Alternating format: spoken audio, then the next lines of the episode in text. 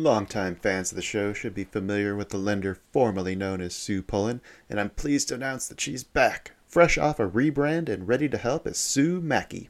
Sue is a certified mortgage advisor at Fairway Independent Mortgage, an equal housing lender who focuses on finding the right product for you and your needs. She has over 20 years of experience helping thousands of homeowners. Whether it's purchasing, refinancing, or even a reverse mortgage, Sue will help. Sue's licensed in 36 states now, so reach out and let Sue Maki it happen for you. The best way to reach her is just give her a call at 520-977-7904 or in an email, spullen at fairwaymc.com. Fairway Independent Mortgage has an MLS number of 2289. Sue Maki has an MLS number of 206048. That email again, S-P-U-L-L-E-N at fairwaymc.com. And that phone number is 520-977-7904. Shoot Sue an email and let her know she needs to update that address. Disclaimer time. This is where I tell everyone to lighten up. It's just a podcast. Trading is like that roller coaster at the amusement park. Thrilling, unpredictable, and potentially stomach churning. What works for one person might leave another clutching their hat in the wind. Our hosts and guests, they're awesome, knowledgeable, full of insights, but we're not financial advisors. So don't rush to make any investment decisions based solely on our banter. Always consult with a professional or do your own research. Plus, let's face it, we like to have fun, laugh, enjoy the trading ride together. It's all in the name of good podcasting fun. So remember, take it easy, don't bet the farm, and keep your seatbelts on at all times. Thank you for listening.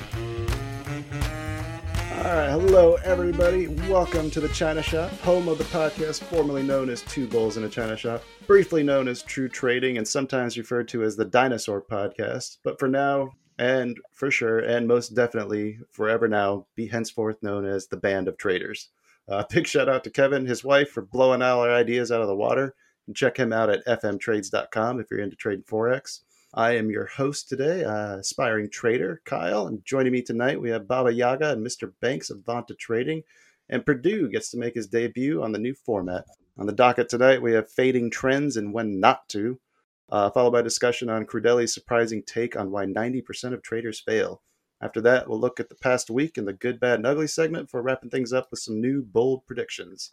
And speaking of which, anybody's prediction come true? I um I don't think that there was a bank uh, you know failure this week, so I think I might have taken it. I think you might have, and I tell you what, I, I've not had more fun watching reading bank headlines all week this week. I think I've been posting you like every day, like, oh, SoftBank's in trouble. Oh no. Let's see, what were the other ones we had? I think uh, Flurry came pretty close actually. He wanted AI to gap fill and nuke, which it didn't fill the gap, but it did drop 5%. That hit his mark. I think that would have been his 10% call. Uh, Michael Burry's profile is still up, but I did get a screenshot of it looking uh, emptier than typical. Uh, and then, uh, Baba, you had a crypto crash, I think you called for. that didn't So quite close. happen. I mean, you got to do, you got to make a prediction. You got to do what you got to do, bro. Dude, you got to go bold, man. You got to go bold. And you did that. I think you win the boldness, but uh, I think I think we get Banksy accuracy. All right, should we move on? Do some updates here. So coming up this Thursday, we've got the next options episode with Eric Smolinski. Uh, next Friday, Rich Friesen is going to be joining us on this program to talk about trading psychology. And again, if you want to listen in to the live recordings, we do that on the Discord every Friday evening. Those links will be in the show notes. And last thing I'd like to say is if you'd like to reach out, you can DM us on Twitter, Discord. You can even send us an email at suggestions at financialineptitude.com. Send us any suggestions you have for topics, guest ideas, or even if you want to star on one of these things, we'll get something worked out with you. All right, Baba, Banks, anything going on new over at Vanta? I'll let Baba take that if he wants it. Yeah, 'cause I know there's something going on, right?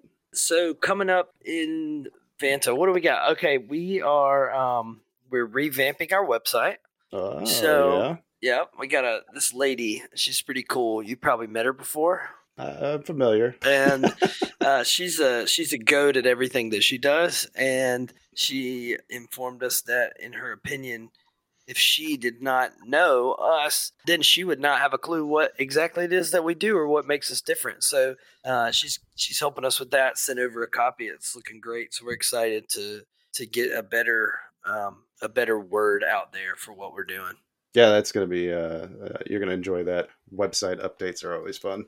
Also, uh, you've been putting out some YouTube content too lately, haven't you? Um, actually, I have a bunch of stuff, but I'm holding out on putting it out there because, um, yeah, but uh, but very soon. I've recorded a lot of stuff. We're trying to get better at recording morning plans, trying to get better at recording some live trading. Um, I'm just not the best at remembering to um, to start OBS up. So your new job is to remind me of that every day. I'll make you a checklist. yeah. All right, uh, Perdue. What about you, man? You got anything you wanted to promote? I have nothing really special besides my wife's book, Nothing Left But Ashes. That's available on Amazon. Um, besides that, just uh, daily grind. Nailed it, dude. I'll let her know you, you crushed it this time. All right, guys. On the docket today, we have got fading trends. Uh, is one of the big struggles that I see all the time from from people is that they want to pick those bottoms and tops. I know I do it a lot too. Uh, just kind of want to hear everyone's thoughts on like how you treat trend days and what do you need to see in order to make the trade in order to try to fade one. So uh, let's let's kick things off with how about Mr. Banks there? So the question about picking tops and bottoms and and and which you know on trend days where to take stabs basically is what you're asking. Yeah, because you'll see a lot of guys they'll they'll miss the long. I think is what ends up happening, and then psychologically you don't want to take the long because you think you've already missed it. So you're trying to to catch the next trade. You're trying to anticipate where that that top is going to be, but and you just end up getting chewed up. Yeah, so I, I would say in my in my previous um, life as a trader, um, I would try to pick every top and bottom. Um, and I think now currently it's it's you know, to me, it's all based on where the draw is, where like where liquidity sits, where we should target. Um, so you know, in those spots, I you know, I probably on any given day have a handful of spots that I have outside of what our range is. Mm-hmm. Um, and basically anything outside of those spots is just you know it's a no go zone. Um, and you know if if it sets up, and there's a lot of times where like on a day like this, like you know we traded through a key spot, you know a, a swing high that I was kind of interested in, and we gave zero pullback on that move. And uh, you know, if it, you know if if you're looking at the other products, you can see why. But if you're looking at you know you know NQ on that trade, I mean, you know the you know the ideal setup would be you know a push through pullback kind of set up some sort of you know bearish structure at least on the smaller time frames and kind of you know get that you know test to the downside and you know if if it's not going to give it to you it's just you know it's one of those things where you kind of pick up with maturity and trading that you just you, you just don't test the button anymore because you've tested you know too many times and i felt the pain um, on those type of moves and you know and, and i think the hardest spot is like you know once the move is gone um, it's you know that fomo atmosphere of yeah, you know yeah. the fear of missing out and and i think it's really hard to jump into a trade like 50 points higher than what you think the low is um, but on a lot of those days i mean if if we're not if we're not proven to me that it's over um, you know, if you can find some on a smaller time frame, low risk, you know, where you, you know, if you're going to be wrong, you're going to be wrong in a key spot and it's going to, you know, reverse. You know, I think that those are great spots to be, you know, picking, and I think it's it's easy to be a part of that trade. Mm, yeah, yeah, I think that makes a lot of sense.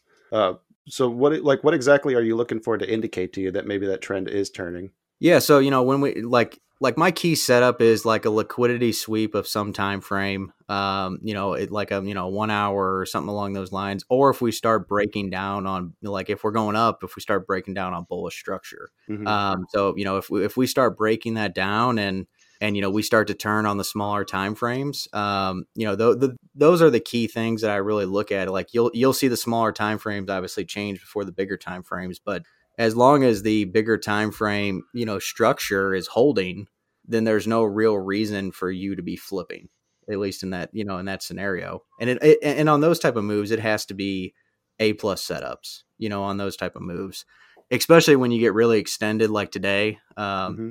you know on friday where and you know friday can just be like the the shenanigan moves anyway so i tend to you know try to stay out of it but you know those type of structure moves they have to be a plus especially when you get too far extended because you know, we just tend to do whatever we want on Fridays. There seems to be a mentality too of like, or I guess the the trap that I tend to fall into is it's gone so far it can't go any higher than this, and that isn't necessarily the case, as I've learned the hard way. Yeah, yeah. I mean, it's it's tough. It's tough for sure. What about you, Baba? What do you look for? I feel like with so I have obviously um, traded uh, against the trend a time or two. Uh, in fact, on Monday, no, Tuesday, it was Tuesday. Was it Monday or Tuesday? Tuesday. Monday was a fine day. Tuesday, I had this anticipation of price moving higher, um, but but not in a substantial way. In fact, I was looking for a trade out the out both sides of Monday's range, Mm-hmm. and um, I think the a couple hallmarks to look for. So like, uh, and kudos to Flary if he's around or um, if he listens to this. You know, a no tick OR obviously is something to watch out for. Um, if we don't that real quick? trade, so thirty second OR. So a lot of times when we open in in a certain posturing, um, it'll be like make or break for the Bulls or Bears in a in a moment. And if the 30 second OR, so in the first 30 second print, if we don't trade, um, if we only trade out one side, Mhm. then that's like eh, 30 seconds into the market or two minutes into the market. That's a clue that we could have a strong trend. The second, um, the second clue is have we or are we interacting with VWAP for the RTH session from 9:30 open? So obviously, if we trade above the OR, then we're um, and it, it moves at all, you're going to be above VWAP. Um, so when we come back to that, um, is it a swift tap and go? Do we not even touch it? So no, no or little interaction back on the other side of VWAP would be the second clue that you might have a monster on your hands. Um, and then the third time frame or the third clue to like check is like after about five minutes. After about five minutes, it's we we tend to like base a little bit and then see that continuation. So that's a, the few things to watch for just to to be like, oh, we might have a trend day on our hands. Then I think much to like Bank, uh, Bank's point, like as we move um, higher, there's really um, only two reasons to take a short. The first reason is if you come into a, uh key structural level. Um, for me, that could be uh, a balance area high, a value area high, or a session high. So um, Asia session, London session, prior day's afternoon session, or AM session high, Mhm. the high of that time period. Those are great pockets of liquidity that we, we could have just been on a mission to grab, and then there might be an opportunity for a reversion trade. What I've attempted to do, um, and I shot a few shots that on Tuesday, but they were in in key spots, and, and it was you know uh, I would wait for you know smaller time frame type setup and take that trade as soon as it goes back against you. Your risk is tight. It's not the end of the end of the world. The problem comes when you abandon your setups and your spots. So if you if you've got three spots to shoot a shot and you think there's this huge opportunity to the downside, the later in the day that we get or the later in the morning, I think the less likely that that reversion really becomes, and that's just uh, something to watch for. And then really, you Hmm. can almost sit on hands till lunchtime, and then maybe look for where we are with regard to time for an attempt at that. But the the bigger the bigger win is to try to hit your wagon to that. If you have a level 30, 50, 70 points above, um, try to get on board and get bullied out of that long trade um, instead of trying to, or, or get bullied out of the short trade instead of trying to fight and make, make the trade, you know, something difficult. That's uh, I like the way you said that. Get bullied out of the trade because I feel like that's uh, that's something that Perdue I think you do very well. Is I hear you all the time saying like I don't like this, but I'm taking it because it's a setup. Uh, do you have any thoughts on on the topic here that you want to share?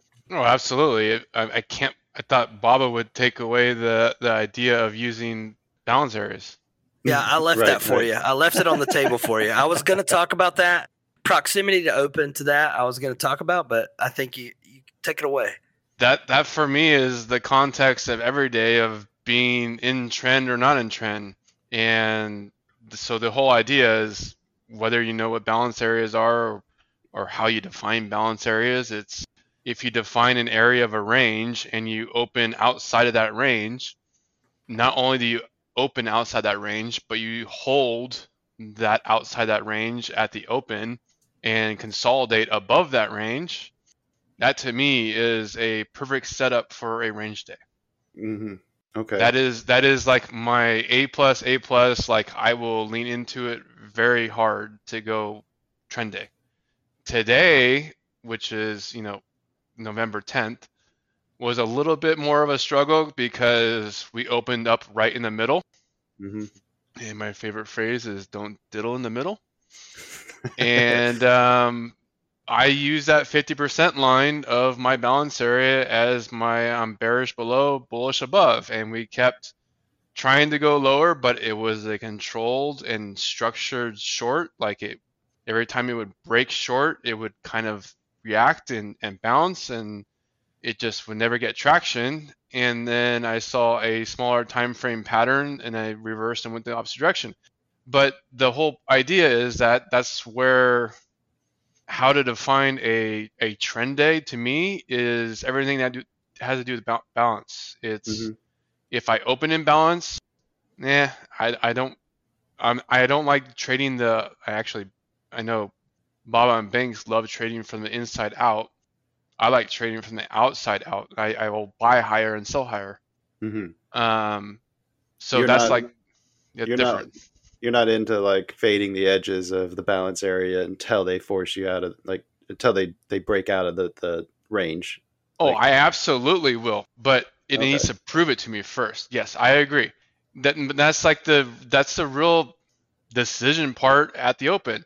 Mm-hmm. Are you holding outside of balance? Are you holding above the support? Are you like a perfect like the A plus setup to me is like let's just say like th- today was a little bit different where you are holding outside of balance on the high side. You're holding above previous day high, and OR is holding above. Mm-hmm. That to me is like the perfect recipe. I will buy the OR high, I will buy every dip just to go long. Because you have every indicator telling you, or indication to me on my chart telling me to go long. And there's no reason to, to, to touch the short button. If, for the example, to fade that mean reversion back to the middle is when they they they rip the high and then immediately close below, and then they start consolidating inside the opening range, the 30 second opening range, or they consolidate underneath my my little box of my my balance area. Mm-hmm. That's what throws a red flag, and that actually happened. What was that Thursday? Uh, I don't remember. No, no, that, yeah, that was Thursday. We were talking about it on on the voice chat. It was, I so I was like, I'm I was going short, and it was actually my reluctant trade. I do because yes. yeah, yes, it exactly that that was because we did. It was on Thursday, November 9th. Um, I missed the original short and I was kind of irritated that I missed the reaction because I'm not a very good shorter. I don't like I don't like shorting. It's just difficult for me. And I'm very much more aggressive on the long side, but I did miss the initial short. And I decided to go short based on a few different strategies that I have.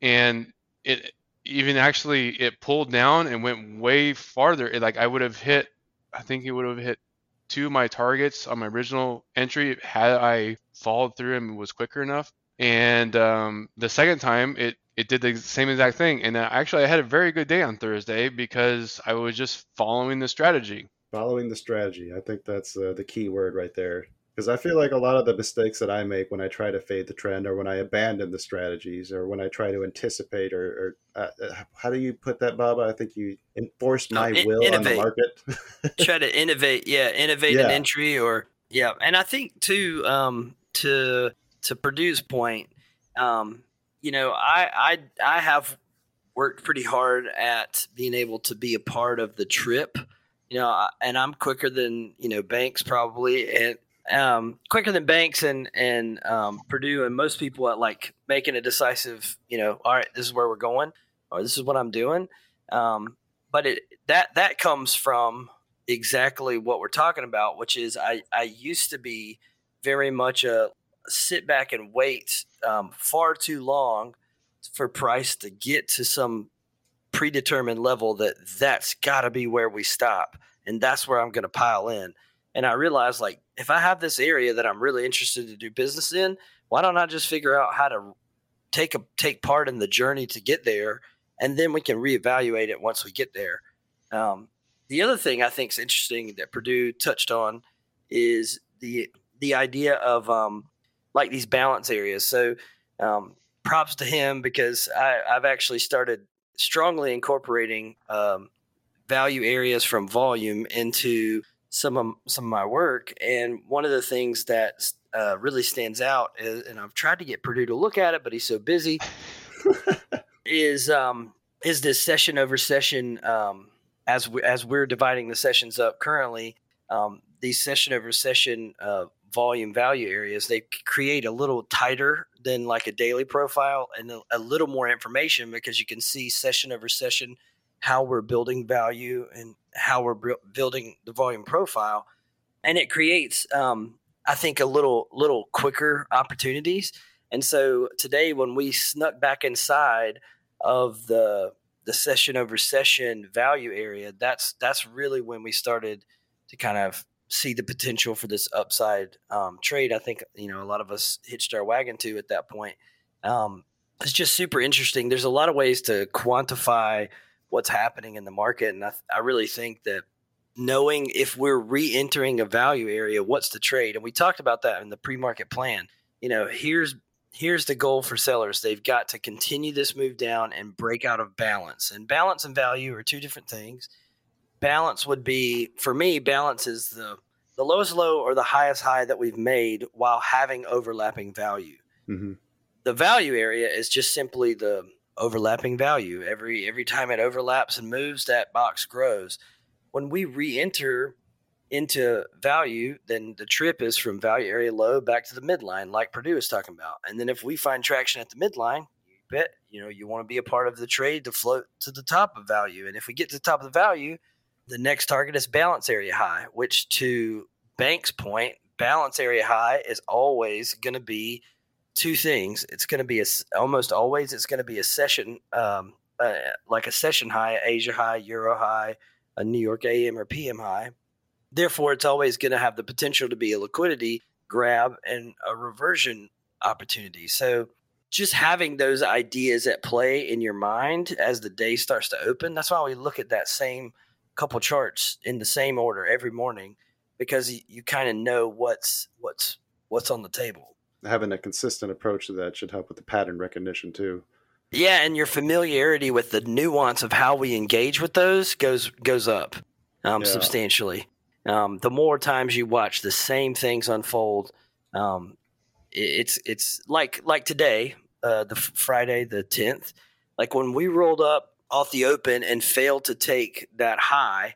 Um, there was a, a session high that we just fell just short of we roll all the way down and we and we take some intermediate lows, but we can't.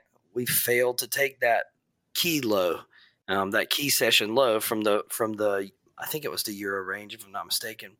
Well, at that point, we've got ourselves in a conundrum. Are we going to have a balance day where we just stay inside the range all day, or are we going to express back up, challenge through, re-enter that balance area, and really unwind? And thanks to you, Kyle, um, with all of these uh, Pine, uh, not Pine script, but um, oh god, yeah, the Chat GPT's uh, Python code. All the Python code we've been working on.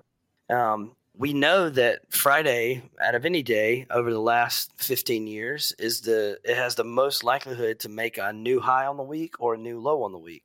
And so that was actually mm-hmm. kind of mm-hmm. a guiding light for me, like a guiding idea today to to smash into those longs because that again the sellers lately have they, they have just fumbled it dude. Like every time they get the ball and they get down there close to actually accomplishing something and most people probably think oh they did it. They've they've wrecked everybody um, every time they they fumble it. Yeah. And yeah. we just saw that happen again today and the awareness of what friday the potential of a friday i mean it allowed me to make a, a, a, good decision. And I and I'll say about that that Fridays as well is not not typically a day that I trade larger size. So I'm trading like less than half of what I would normally would mm-hmm. today, mm-hmm. um, and still was able to manage you know a reasonable day. Um, just because of the the size of the move, and I think that's the cool thing about Fridays. It, it allows you to size down, um, and if you catch that expansive move, or if we're set up like today with this possibility to rotate all the way through this area. And I think we went higher than most people assumed we would. Um, but yeah, it's just, you know, having all of that sorted beforehand and then being ready to, to kind of not read the tea leaves, but pay hold close on. attention. Go ahead. Sorry, re- re- repeat the statistic that you said. So Fridays have the highest percentage chance of any day of the week of making the weekly high or the weekly low. And it's it's a staggering percent. I don't remember what it is right offhand. I could flip through my notebook, but No, like I love that statistic because you both know how much I Friday's love your Fridays. banger. Yeah. Oh, that makes a lot of sense now. Like Yep. serious, like I I'm- I didn't know that statistic until you guys just said that, and you guys know how much I love Fridays, and it goes into my trading. Maybe it's because I look at those higher time frames, and those are my goals, and those are my targets, and I go for them. Like it is crazy. What? Uh, yeah, I'll, I got the stats right here actually. So from 2010 to basically this week, the weekdays with the highest close, Friday is almost almost double the next closest, which is uh, Thursday at 146. Friday is 250 of the weeks that set the high. Yeah, and the cool thing is too um, to express that as a percentage over all the other days, and then you're like, wow, that's you know that's really interesting. Um, and I, I, you know, this may play into um, how I approach Friday. So a lot of the work we've been doing uh, and old data that I have from my trading, like Mondays have typically been a weaker day, like less profit, and Fridays typically. I, I think that Fridays actually hold a, a lot of unlocked potential for me. Like the trade I took today, if I would have taken it on a normal day, it would have been a monster. Um, I mean, it was a it a saw. It was a really it was great, right? And it was good on the on the size I had, but uh, under a normal day, that would have been like a you know I don't know like a week maker or maybe a month maker. Um, and so I think there's some possibility for me to grow and my ability to to navigate Fridays a little bit. Um, but yeah, knowing the volatility, the possibility, the stretch, the reach um, that Fridays can have um, is a is definitely a tool in the tool. It does go against the grain. Like it's Friday. You don't want to screw up your whole entire profit center for the whole entire week. You don't want pres- preservation Friday. You don't want to screw up a whole entire week in one day and then, then simmer on it. Well, maybe that's why they call it Preservation Friday is because so many people let the emotions get the better of them and try to make up the losses of the week that it allows that many people to get off sides. Yeah, it's unfortunate, man. I um, there's people that lost a lot today. Yeah. Oh Uh, yeah. Some people that were, I don't know that anyone in, our room. I guess it's possible. People do whatever they want, but I know we we some people we still talk to that aren't in our room that we've worked with in the past, and specifically one person comes to mind. Man, he just kind of really got wrecked today. Mm. um, trying to Mm. fade that. And really, you know, there were probably, I don't have my charts up. There were probably, I mean, there might have been four places, Banks, you probably might be able to remember. There was probably like four key highs that we were kind of looking at, thinking like these would be places maybe. Those are places I scaled, um, Mhm. except the last two because I ran out of stuff to scale. Um, You'll love that. yeah, that's which is a good problem to have. Um, which I, I like what Max said. Like, well, if you're trading with trend, you're always leaving something on the table. Yeah. I was like, you know, that's a really great uh, comfort um, Mhm. because that that's that is the way it goes. But um, but yeah, I mean, that's that's the that's the decision I made to trade small today, and like I do most Fridays to trade lighter size is because you've worked hard, you know, to to put in a good week, and Friday has the potential to get you kind of all sorts of messed up too because of how strong the moves can be. So It also sounds like too like the consensus among the group is that you're not trying to you're not going to catch those V bottoms and V tops either, right? Like you have to No. see something to in- convince you that you know the strong side is done. Yeah, you need um you need to take something that matters and then you need a setup. And here's the thing, like this is Banks has been helping me with this for a long time and I'm I think I'm starting to get a lot better. Mhm. Um cuz I'm a, I, I've traditionally been a sucker for sniping a high or a low. And um and that's really fun. Like that that that's definitely like how I how I got the nickname the you know, the Baba Yaga stick and all that really came from you know, snagging sweet entries or whatever. Um, but um, if you're if that move, let's say there's 75 points to the next key spot that you would be considering a, a possible reversion, whichever direction. If you if you are 15 points or 20 points off the low, um, before you get a setup that like is great, um, there's still there's still meat on the bone. You know, Plenty. Yep. yeah, still plenty. And you've actually got some confirmation that maybe this trade is the right one. Yeah, and if it's gonna go, it's gonna go. Like if it Mhm. and and that's the thing, confidence in what you're looking at for your setup, like confidence in what you need to see to pull the trigger. If if I'm if that is right, then stops aren't the problem. Like we we go, like it Yeah. goes. So that that's another. I would say back to the question of fading trend. If you take an entry, take a stop. Take an entry, take a stop. Guess what? Take an entry, take a stop. Guess what? You you're going the wrong way. Is that normally Yeah. how your trades go?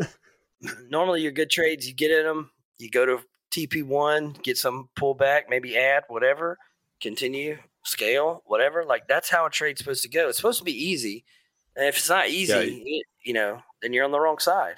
Shouldn't be taking a bunch of heat or stressing over whether it's going to take your stop or not before it catches. Yeah. Yeah. Yep. All right. Anybody else have any thoughts on fading trends then before we move on to the next one? Don't do it. there you go. That'll work. All right. Let's uh, pause for an ad break. Longtime fans of the show should be familiar with the lender formerly known as Sue Pullen, and I'm pleased to announce that she's back, fresh off a rebrand and ready to help as Sue Maki. Sue is a certified mortgage advisor at Fairway Independent Mortgage, an equal housing lender who focuses on finding the right product for you and your needs. She has over 20 years of experience helping thousands of homeowners. Whether it's purchasing, refinancing, or even a reverse mortgage, Sue will help. Sue's licensed in 36 states now, so reach out and let Sue Maki it happen for you.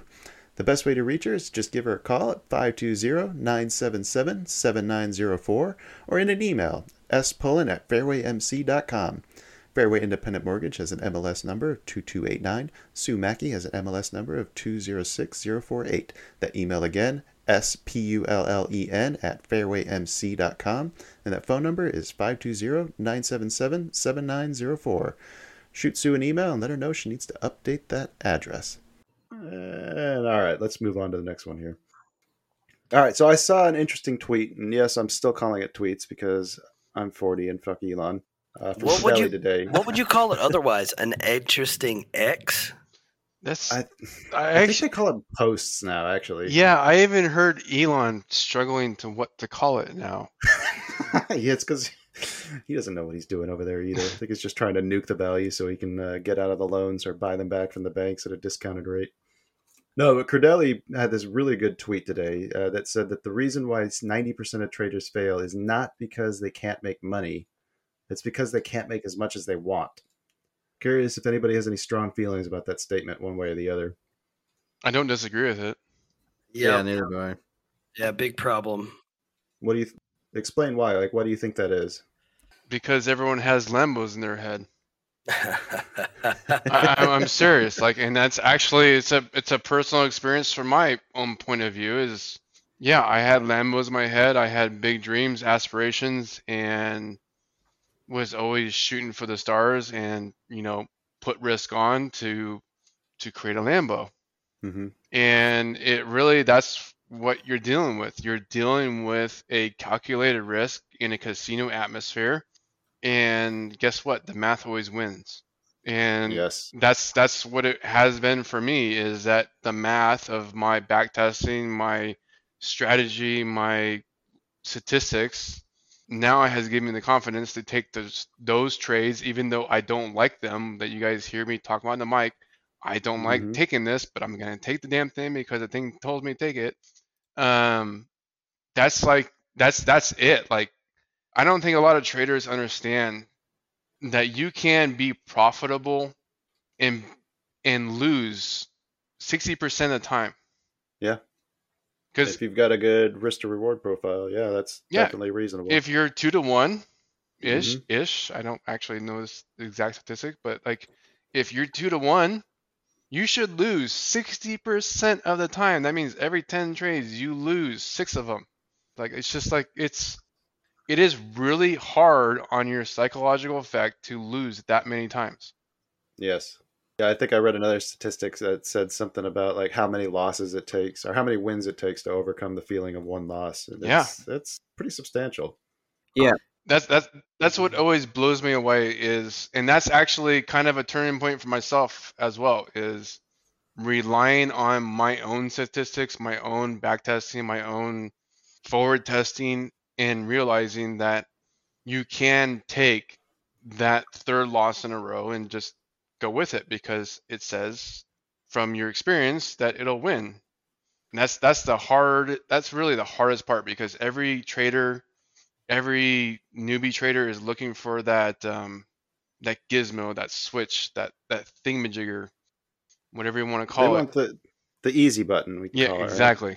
Yeah, Yeah, I I like that quote because it captures a lot. I mean, it captures a lot of the some of the challenge that I've you know navigated and have been navigating.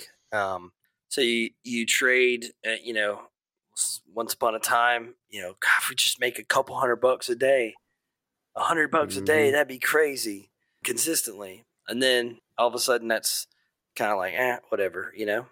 And then that grows, and that, that grows, and then you get to like a tipping point where you're right on the edge of um, emotionally um, what you can manage as far as size. Uh, and and I went through this a stretch where, um, you know, I just piled on more size and more size, and the good days are really good, but the bad days are tough, and that that emotional tax um, is tough. Um, and so reeling all that in and trying to think of the the money that we're making as more than just numbers on a on a screen, I think is a big is a big part of it. So I know everyone, you know, twenty eight thousand dollars today, whatever, whatever, whatever.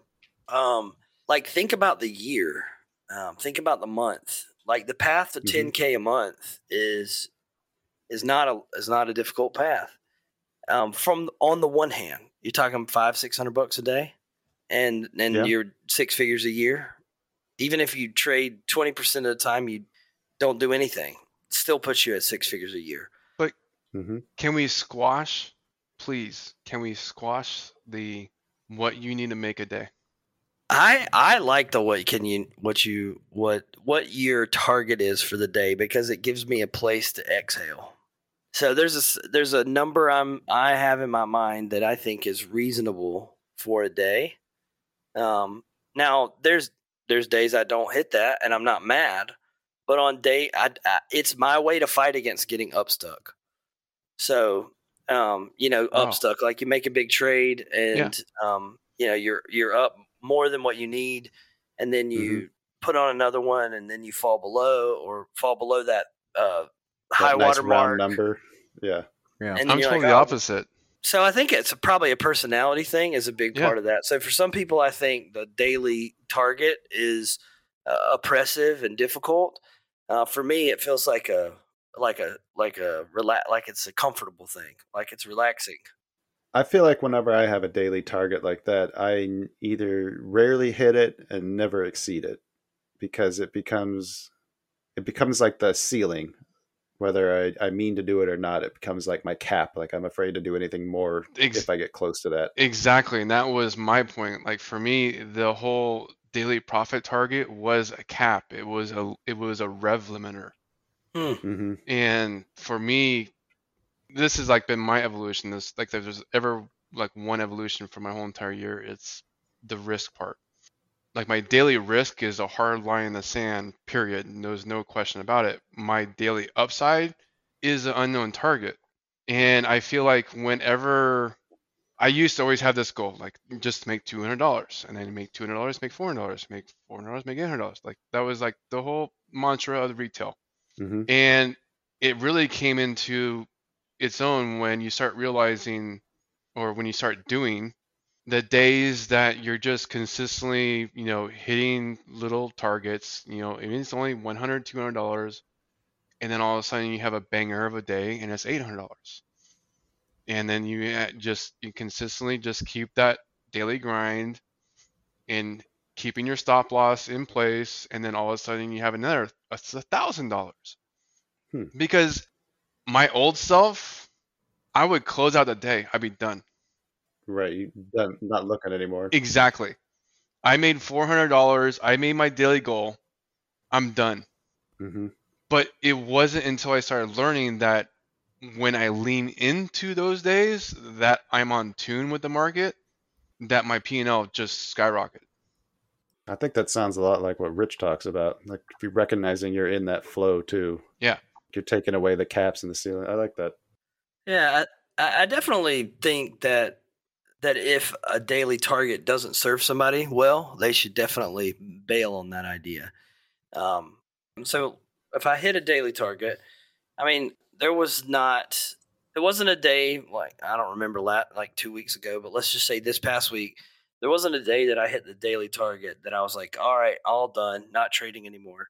The the the number on the screen doesn't um, change it so much as the conditions we are where we are in the market and decision fatigue. So for me, decision fatigue is a big thing I have to monitor. Mhm. So how many how many Mm, decisions have I made? How many times have I put risk on? Am I still making the sharpest, clearest, best decisions?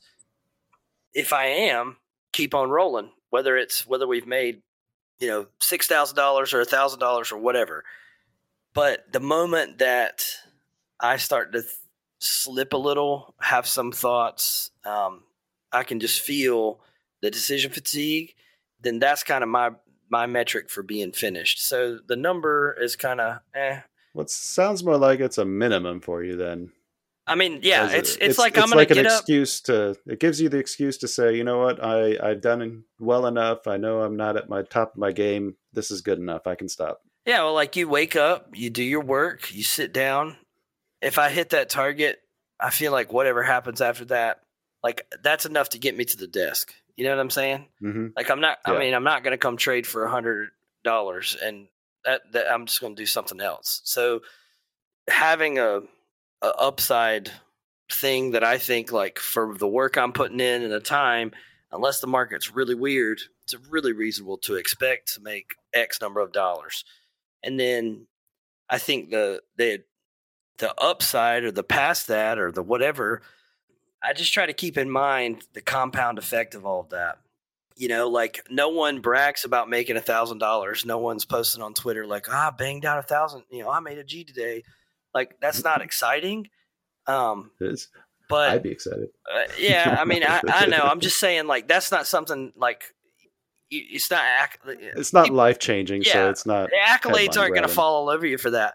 Yeah, But in the quiet, detailed approach to your work over a long period of time, that's that's more money than most people see. You do that for Mhm. six months. You do that for eight months. You bring that discipline. You have, and if the target thing serves you well, I mean the the the five hundred dollar a day thing was my deal for a long time. Five hundred Mhm. bucks, man. Smash out five hundred bucks. High five myself. Go play golf. Um,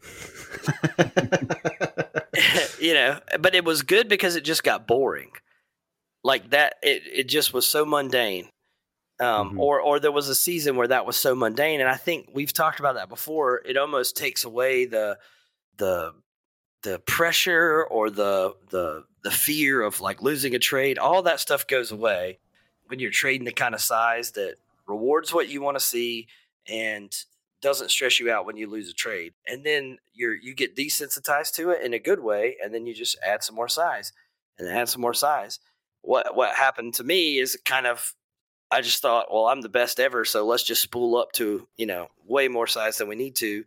And then that creates some some challenges. But Yeah, Yeah, which, I always call it. I always call it the gulp limit. Uh, yeah, sorry. Go ahead, Banks. Uh, yeah, which on that I'm point, I to mean, hear your thoughts. Yeah, I mean the the sizing up piece kind of goes back to his original, you know, comment is, you know, I kind of view that coming from like the banking side of it. So, you know, everyone wants the reward, but they don't want to put on the risk. So I think where people struggle is, you know, they're willing to put on a couple micros, but when you go into putting on a couple minis, that dollar amount on the loss is a hell of a lot bigger. And I think that's where that's where a lot of people get stuck in like sizing up is the the reward is so much greater and it's it's human nature to want that but the downside um, mental on that is so much greater.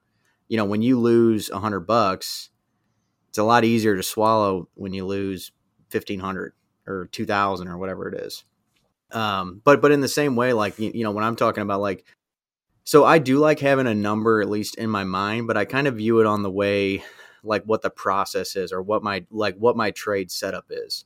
So like if if I know that I can make X on this trade, like that's what I'm trying to go for. I don't necessarily think of it as like a dollar amount for the day. I mean, I like to have an idea in my mind like, you know, of X dollars, you know, pays the bills but in the sense of like cutting a trade or anything like that i don't i don't necessarily like cut trades or anything uh, you know along those lines in those you know spots of where that you know, p&l lies um, but i would say like like just allowing trades to go through what your process is and that's why i think people get stuck and, and i think bob brought up a good point like the the the number of trades in a day like the the capacity to just be there and present is such a big thing to notice uh, because hmm. start getting into you know, later in the afternoon, I mean, you're looking at the same charts or, you know, the same couple products for a couple hours.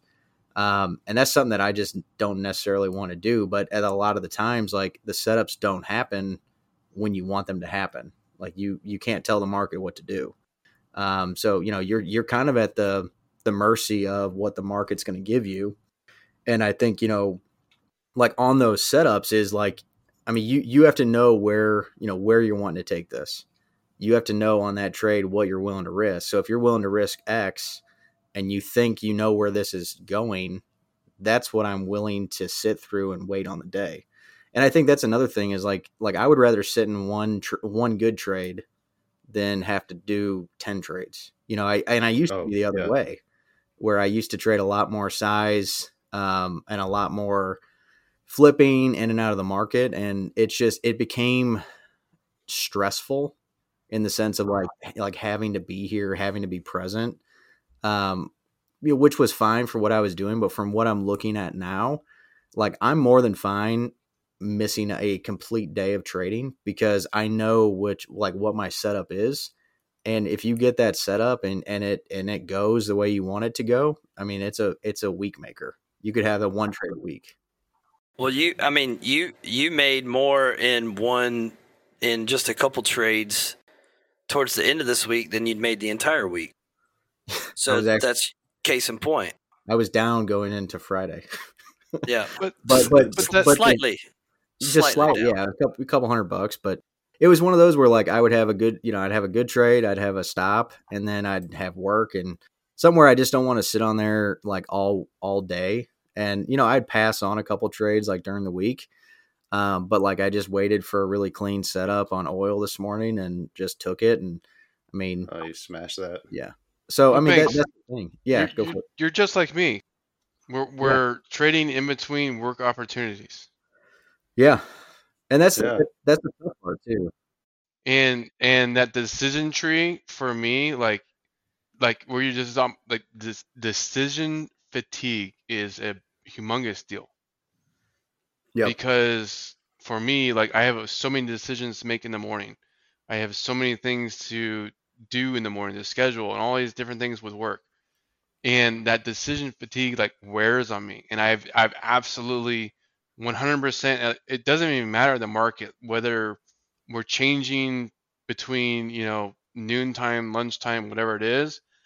By about 10 o'clock Central Time, 11 o'clock Eastern, it definitely wears. I mean, like my decision making sucks, hmm. and yeah. it, it is something that I've definitely noticed in my trading. I'm curious if any of you guys, like Baba, have you quantified like how many decisions, like how many trades is uh, suddenly throw up the red flag that I three to five? It's three to it's three to five, somewhere in the neighborhood of three to five. Oh, that's it. Yep. Yeah. I would say that's impressive. That's, I mean, you, you're on voice every day. You, you, you, you should know that. oh no, I know. I'm. I know. I'd like to cut out pretty quick. I don't. Like, I, don't I don't like to hang around once I feel. Yeah, I don't. Yeah. I don't. I just. Here's the thing. I just look back at my best days.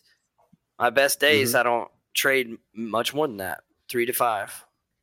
Um, and really, just like I mean, honestly, like I I love the days where you just get one good entry one one great set of scales, leave a runner, throw the peace sign, come back at, at eleven thirty and check on it.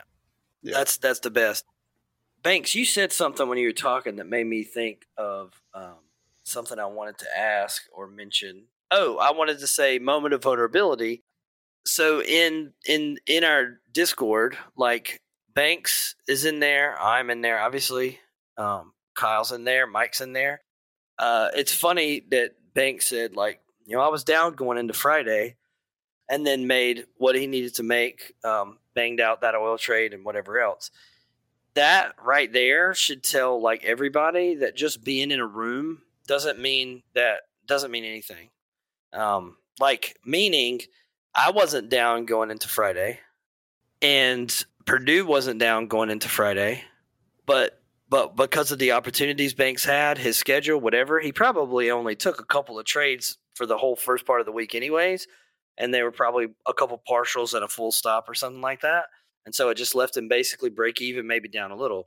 We're not making this like just because I see a setup and an opportunity, take the trade, like not not not everyone else is doing the same exact things. That's the, that's like a I think that's like a something I'd like to point out about our room is that we're not like yes I'm sharing my screen. Yes, I think most of the time my entries are No, on there, but It's not a big echo chamber though. But Not everyone's not- trying to do the no, same thing. it's not. And the other Yep. thing is, I lost more money. I lost more money on Monday than anyone else in the room, probably, or Tuesday, whatever day that was. Um, it was like it was almost three thousand dollars. Sounds like you're trying to segue into the good, bad, and the ugly segment. Here. Not necessarily. I'm just saying, like you know, I I I was trading, you know, normal size and let it rip like one too many times because, like like I said, three to five. I don't like to take back to back to back to back stops. Normally, I take a couple stops and I quit. But that Mhm. day, I was like, "Nah, we gonna get this." And then, what's funny is, then I just took that shovel I was digging with to dig the hole. I just got a lot smaller shovel, and then I only dug really effective and efficiently. And I sent you um, stats for what this week ended up like. Um, not to like boast, but just to say like that that is from trading about half the size that I traded on the day that I actually lost, you know, the money Right. like had the red day but it like when i trade lighter size like that it, it forces me to kind of really um, dial it in you know because you're like it, it, you're just aware like okay we gotta like make the most of the opportunities that happen and squeeze the squeeze the juice out of this lemon um, when i trade bigger size i do find myself closing trades out quicker Yep. um, because of the the ups like what what I've already yielded, and kind of thinking like ah you know I can swing it around here and it'll be fine. Uh, so like even this week I had a little pivot where I was like all right let's just size down and trade incredibly smart and surgical. Uh, turn this week around, have a good week, and you know we were able to do that. But Well, I think you kind of are segueing in, so maybe we should just uh, wrap this one up. Unless anybody else has any more thoughts on what we've been discussing here. I love that sound effect. that's amazing. All right, so this is the segment where we talk about what we did over the past week, and the lessons we learned from it. Uh, as we like to say, trading is a constant process of improving, and there's always great lessons to learn from the mistakes that we make. So it doesn't have to be mistakes. Could be good, could be bad, could be an ugly, could be the story. Uh, whoever wants to kick us off, I'll, I'll yield the mic to them. Well, I was just telling the story, so Yeah, well, it sounds like we got your good. Yeah, the good And is so. I mean, so the ba- yeah, the bad was um, I came into the week very confident in what I thought would unfold. We built value in a certain way that was kind of slightly flagging me to be careful. Um, I did not heed my own work to the extent that I should have, and whatever day that was, I think it was Tuesday. You know, gave back what I made on Monday, and then that much again. And so I was like, oh, well, we've done dug ourselves a hole. Um, and so I think the good, so that's the bad. And it wasn't terrible. I mean, like it's it's not that big of a deal. It was just that that day was probably I would say I had the feelings of frustration slightly. Hmm. Um that I don't like to have when I'm trading because when I'm trading my best, I don't feel that way. And that's some How of the stuff you- that. Go ahead. I was to ask, how are you recognizing that? Well, I was gonna say some of the so listening to the stuff that you guys did with Rich Friesen back in the um, Two Bulls um, episodes, Yeah. as well as listening to an interview that he did with a trader um, that he posted where he was asking him all these questions, and um, it just made me keenly aware of um, what do I feel like when I'm trading my best, and what do I feel like when I'm when I'm you know when I'm not. And it doesn't have to be a huge blow up day. It doesn't have to be like losing thousands. Normally, I mean, to be honest, like as the market unfolds, it is. I'm like, yeah, that's what that's what we should be doing. Like that's what I, I I'm not blown away that we're trading to this price. I'm not blown away that we're it's unfolding this way. Normally, I'm I'm with it. Like I'm like, yeah, that's how we're supposed to go. But when what you anticipate to happen doesn't happen, that is a very good sign and something that you should pay attention to. And and I I just didn't do that that well that day, and I just felt this uh fr- like frustration, you know, like it's it, it just like oh man, why is this? You know, why? What are we trying to do here, Bulls? What? Why do y'all keep buying this? Who's buying this here? Like if I ask the question in my mind, who's buying this here? I guarantee you, I'm trading like an idiot. Mm-hmm. Like that that that is oh, the wow. silliest question to ask. You know what? Like who cares? They exactly. are. Should be you. They are. and it should yeah, it should be you.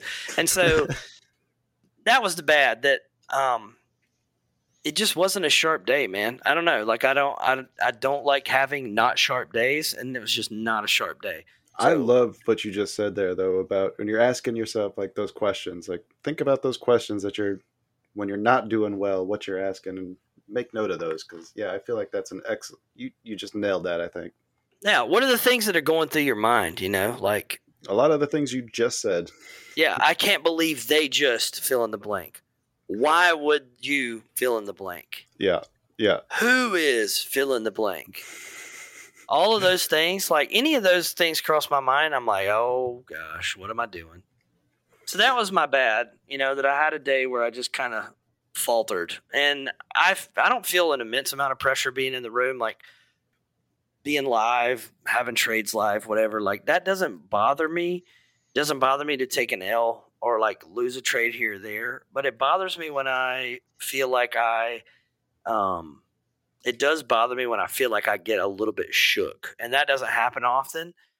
Um and shook is maybe not the best like you know when i get like frustrated when i when yeah. i start to ask those questions when i start to feel that way i'm like man i'm probably not leading very well right now i'm too absorbed into my frustration and i've allowed myself to be on the wrong side of the market and that's really what what the frustration is about not about who's buying or whatever whatever whatever it's the what context clues did i miss and those are days where i call banks at the end of the day, and I say, what did what did I miss, dude? What did I overlook? Um, I don't I don't go home and you know lash myself on the back with a whip, but I I go home and work. Like, what's yeah. the nuanced thing that I overlooked? What's the what's the detail? Uh, did I have sloppy pre market prep? Did I rush through the normal steps? You know what my favorite interview question is? What's that? What do you do when you get angry? What like literally? What do I do? What do you do when you get angry? Hmm. like in general life or specifically, I'm asking you in an interview right now. What do you do when you get angry? What is your first response? Uh, it's definitely my first response when I get angry is to ask is to is to try to justify why I shouldn't have to feel the way I do because someone else is doing something wrong. Hmm. Okay, what if someone else is not doing something wrong? Well, what most of the time, yourself yeah. doing something wrong. Exactly, and I was going to say most of the time it's it's in a in a moment in a few moments of clarity, I realize it's not someone else doing something wrong.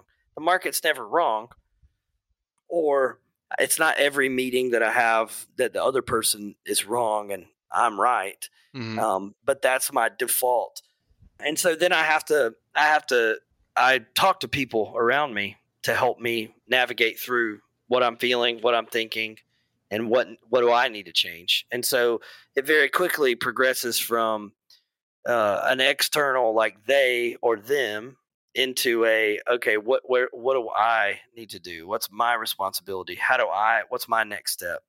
How do I move forward? It's a favorite question of mine because I've noticed it through many employees is It, it's actually it, most often it's one of two responses. I get loud or I get quiet, Oh yeah, that's a good and point. it's something that I will note on every single application of every single employee. When they get quiet, they're angry. When they get loud, they're angry. Like it's it's And for Indicator me- for you. yeah, it's an indicator for me as a personal observation. And for me personally, I get quiet. I yeah, won't I'm a quiet. You Yeah, I'm a hear me. quiet. You? Yep. Yeah. I'm a quiet when I'm angry because the wheels are turning. If you'll notice too, Yeah, if you guys yeah. notice too in the room, like if you notice, um, I guess it was either Tuesday, Wednesday, I Thursday. got, no, I got it. You know what I'm saying? The talk, Yeah. talking through the trades, much more commentary, much more detail, Uh-huh. um, much more verbal. Yep. Um, that's when I'm at my best. I Yeah, That that's totally when I'm, get it. But that's that's why I'm was. I was pointing that out. But Yep. if you can start pinpointing when that dialogue and you guys know or you and Banks know and that I told you I don't like voices in my head when I'm trading Mm, yeah. because I constantly will talk to myself off the mic. I turn my mic off when I'm in your guys' room, but I will constantly talk to myself because I am it's that dialogue. And when that dialogue starts getting silent, it's a flag to me. Yeah, that's a great point, man. Yeah. Yeah. Right. Yeah, that's a really great point. And I actually asked Banks, like, do you think I talked too much? Because I was just trying to fully be in the moment with what was unfolding, maybe to an extent that I hadn't in the last, you know, in a while. With the because normally I'm like, all right, I'm long here, and then I'm like focusing on, I'm just in my own head, like, okay, this is good, this is bad, this is where I want to see, and then like calling out you know lines in the sand like all right here we go this if we trade below here above here whatever um so yeah much more much more negative things unfold if i'm like silent in a trade it's usually not hmm going my way Yeah, so I'll Bob, make a note of that too. If I hear you go quiet, I'll I'll know something's wrong. What were you saying banks yeah, what I was gonna say is I gave you the answer of you weren't talking too much, but we all know that you were. So Yeah. that's fine we But- all know that i talk too much all the time but i'll tell you what those uh that Yeah, but- commentary that was yeah, solid it's awesome. Yeah, Yeah, it it was was good. good. It was, it was really good. All right. the now that good, the good of it, the good of the good of the whole thing is that I, I, s- I know I'm still going. Don't play the music. My, my, my me- pre-market is only going to take 15 minutes of the 30 minutes pre-market. uh, they're pulling me off. there it goes. No, no, go ahead. Finish your thoughts, man. Finish your thoughts. I just wanted to say the po- the positive is, and the upside, and I appreciate uh, Perdue. I appreciate that question and, and that conversation. I felt like we got a little counseling moment there for a second. Yeah, we did. The positive was realizing that there wasn't big damage done, crisis, nothing bad, and let's size down and focus up. And I think the skill of a trader, and this is something I am proud of, is that resiliency. Um, the that you're to you know like the Leon Edwards Kamaru Usman fight at the last 15 seconds where he KO'd him with a head kick. Uh, Right before that, his coach said, "Come on, Leon, you got to pull this thing out of the fire." Now we weren't down to that point, but sizing down, getting sharp, and really focusing on staying within the process for the rest of the week. Finished with a really good week, so that's the good of it. Fucking well done, dude. Awesome. All right. What about you, Mr. Banks? Yeah, so I, I just looked back at my uh, my trades for this week because I was curious. Um, I took eight trades all week.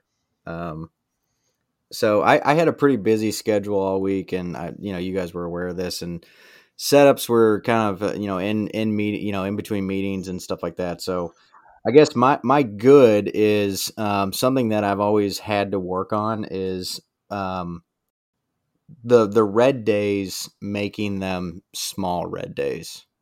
So yeah, so Monday I really didn't trade. Um, Tuesday took like a small little haircut loss, took one stop.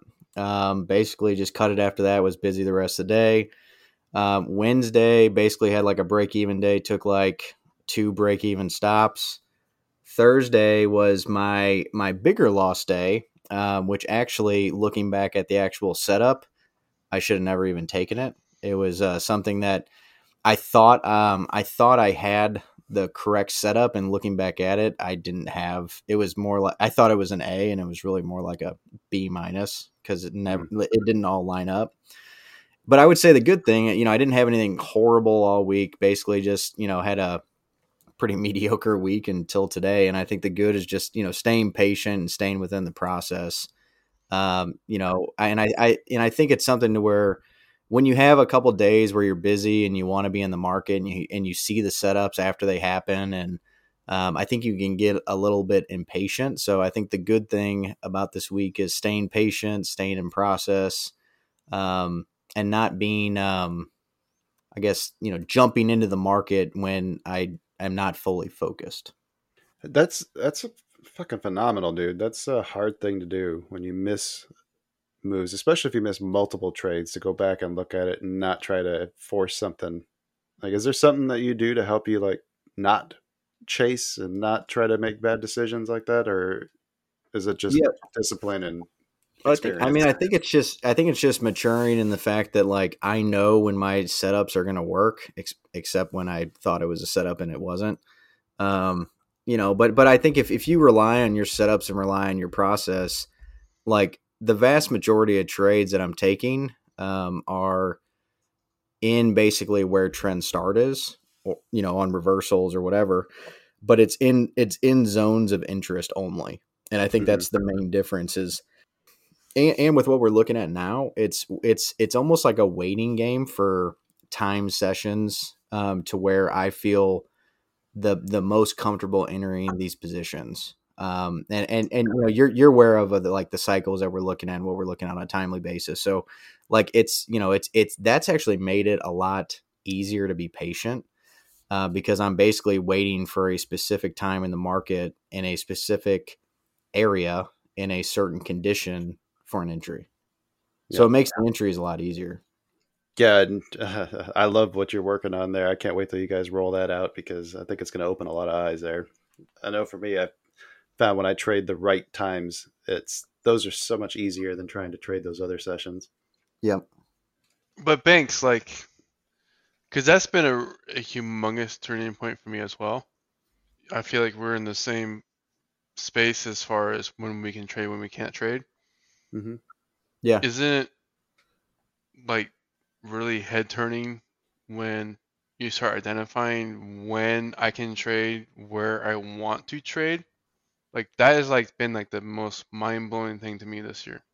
Yeah, yeah, I would I would say it's it's been huge even in with like what we're looking at over the past couple weeks. Like I've just noticed like where where my trend or like where my trades happen during specific cycles of the market. Um, it's just eye opening. Like you'll you know you'll be in a spot where like we're accumulating price and you'll you'll basically have a, a, a, switch in time and you get that you know manipulative move yeah. out to bottom and and all of a sudden you get an entry setup but you know during that whole time of uh, we were in the area that of interest but it wasn't a setup yet where in the past I would be entering in that trade and I'd be in that trade for 30 minutes 40 minutes whatever it is and all of a sudden I have the actual setup but then when like once it moves in my favor I'm like, well, I've been in this for 45 minutes. I'm going to get out of this trade at break even.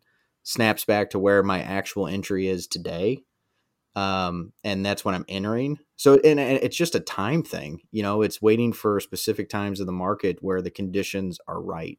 And, and you know, it's exactly like you said, like it is eye opening because yeah. you know, the, the, the moves that you enter happen almost immediately. I was looking back at my trades, like my successful trades are like four minutes long. Eh, eh. like on a lot of on, on TP ones, you know, like they're they're moving where I want them to move quickly. And, and it, for me, it's been eye opening on on back testing. It's been eye opening on forward testing and live testing. Like it's it's amazing sometimes. Like when you start looking at your charts and realizing where you should be taking a trade and where you want to take a trade and the stuff happens that you've you plan to happen. Yeah. And like I think I think Flurry said I'm a positive Flurry said it at least once. But like you do all this work and do all this planning over the weekend or whatever it may be, and you watch it unfold it's just like, why didn't you just let this go? Yeah. Absolutely. This Friday, November 10th, for me, I nailed a perfect destination trade, and that is a flurry patented trademark, whatever you want to call it. It's it's where you go from one side to the balancer to the other side. That's the first person I called, or where he called the destination trade. I go Oh. from one side of a balance to the other side of a balance, and I nailed that today. You freaking nailed that trade too. Thank you. So that's your good. That yeah, yeah that's my good. Didn't you like nail the whole week this week though? Yes, Let's this week honest. is a record week for me. Oh damn it! I need an applause on here. Thank you. Um, Thanks, Baba. but yeah, today was a perfect example of a destination trade. If I was looking at ES, the balance area low on November 10th was 58.50. And that exact level, we created a lower high and just ripped from there on. And I actually tried shorting, I tried shorting three times because we were below the 50% line of the balance area and I was continually trying to short, try to get outside of balance because that's what I do. And I saw the smaller time frame Quasimodo pattern. Um, it just ripped and I let it go. So I took my profits, I added based on my driving my driving bar strategy Mhm. and when I added my driving bar strategy, I then actually had to leave the leave the PC or leave the computer, and I just let my stops. I left my stops in and let it go. On two of my accounts, they actually exited at the weekly and monthly highs. Ah, beautiful. It's like one of those like once in a month trades. Like like just everything lines up, everything perfect, and just skyrockets. Do you have any uh, bads or uglies you wanted to talk about? Oh, my bad was actually actually was that today? It was today. I moved my stop. Oh no. Yep. Which way? At the very start of the open, I had a situation in my my strategy where I should have been short. Mm-hmm. I got short and I moved my stop down. I think it was like one tick below or low on Friday. And what happened was is that it stopped me out and then actually proceeded to my T1 and T2. But it was that that pissed me off. I remember It was- that now. Yep. Yeah. I moved my I moved my stop because on a structural level I should have been moving it down because OR low was on the 30 second OR 30 second was hit. Mhm. I should move my stop down and that wasn't to the strategy. It knocked me out and then proceeded down to the targets Yep. it was a frustrating situation, but I actually that's part of my good. Yeah, I'd say so because you recovered from that. Yeah. Beautifully. Like Thank if you. I would have, the same thing would have happened to me. There's a good chance that I would have probably had a pretty bad day. That's like the epiphany of like every single retail trader is to be able to flip long and short. Actually, I think you're segueing into my good and bad. Okay, what's that? Well, uh, my good was cutting a runner at like the perfect spot. Which thank you, Banks, for helping with the assist on that one. I was like maybe two or three points from the low when I closed out the last short runner I had. Absolutely. You're welcome. But as I was watching that and unfold, and I saw the driving bar that I think that you probably added on, or maybe the one that you probably like initiated at least something of your position for that long, and fear stopped me from being able to take that. I was I was too afraid of what the Bears were doing in order to even participate on that one. Do you have any practice adding to your positions?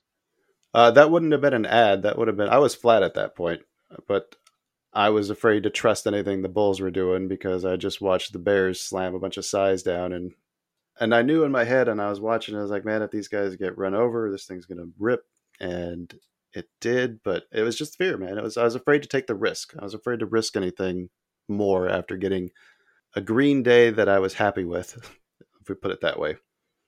Like it wasn't a daily target, but it was it was a number that I was happy with.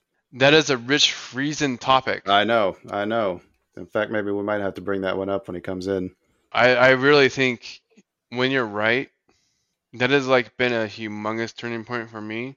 hmm When you're right is pushing it, and when you're wrong, cut that crap short as fast as possible. The good thing that I did was not chasing that. When I missed that long, I didn't go in and try to find another trade somewhere else. Like I just, I just hung out with you guys. I chatted, talked shop, and then uh, closed up the charts and went about my day.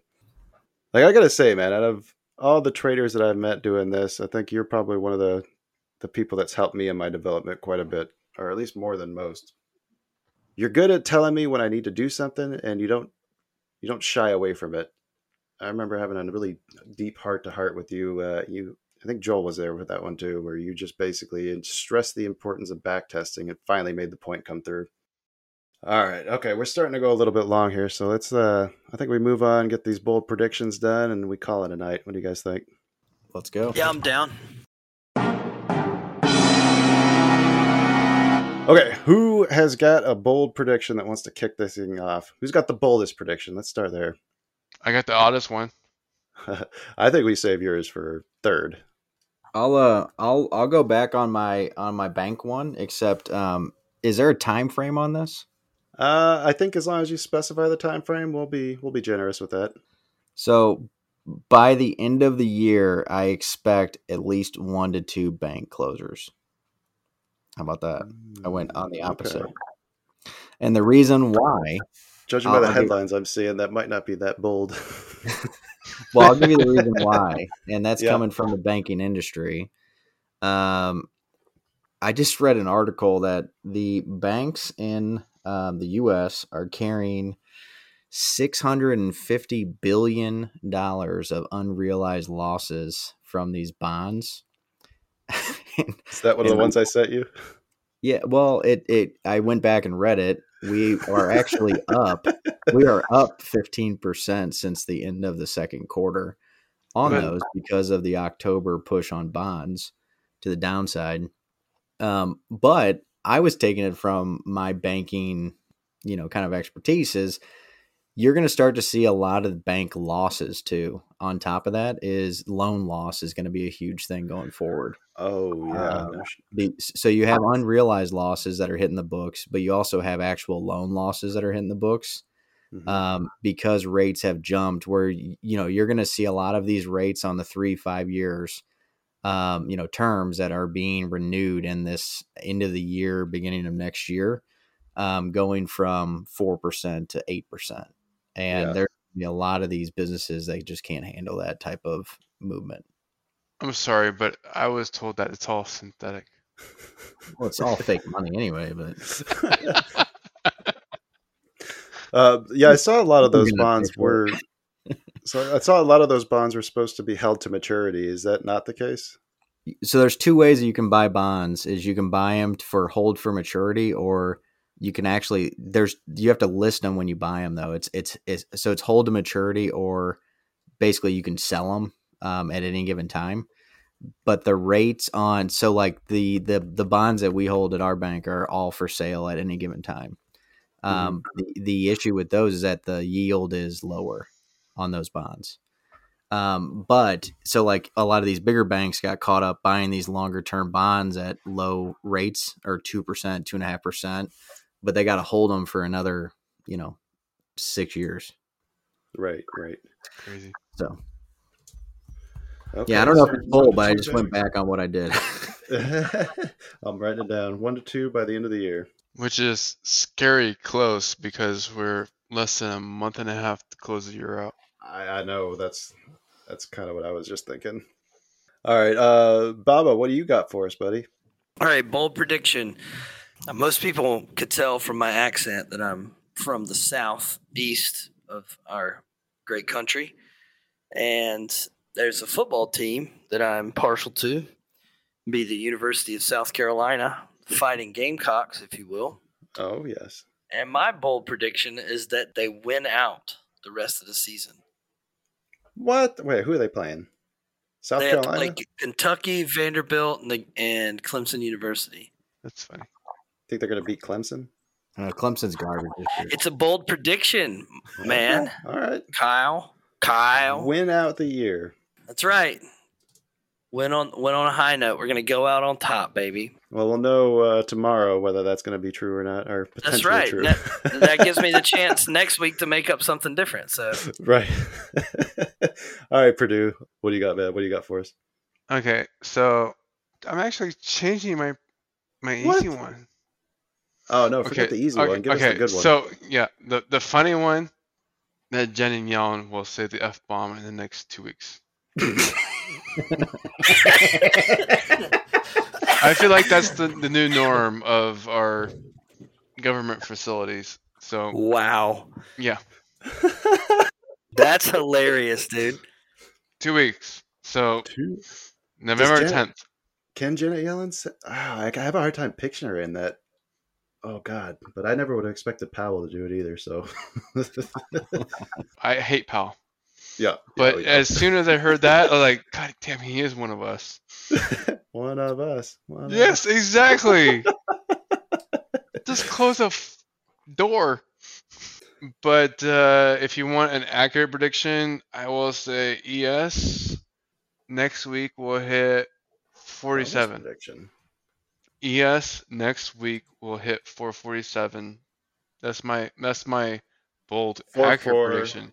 Four, 447. That's only three numbers. That's pretty bold. Excuse me? 447 is only three numbers. That's pretty low. I don't think it's been that low since like God damn. 4447. 25. 447. Okay, that yes, that makes more sense. All right. All right, I've got one for you here. Okay. I'm going to go with Cisco has earnings coming out uh, next week. I think it, I can't remember if it's Tuesday or Wednesday. Earn- earnings stock. Yes. I am going to say that they are going to beat earnings, but the stock is still going to drop, and we'll be able to go to Reddit and see all the accusations of the market being rigged floating around in there. There'll be cries of manipulation because you all know how Reddit loves to act. I love it. okay, all right. Do we make a show, guys? Can we wrap this thing up? Get Mike to bed? Absolutely. Get Mike to bed, Jesus. it's like an hour and a half past your bedtime. Okay, folks, that's going to do it for today. Thank you, Baba. Thank you, Banks. Thank you, Perdue, for joining me this fine Friday evening. And thank you, everybody, for uh, sticking around to the end. Thank you to the live stream guys for listening in, too.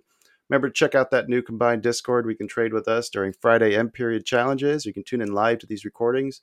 Please show our panelists some love by checking out their links in the show notes. We'll be back soon with another exciting episode full of new names. But until then, uh, share this with your friends like it's a video of Powell swearing. And take care.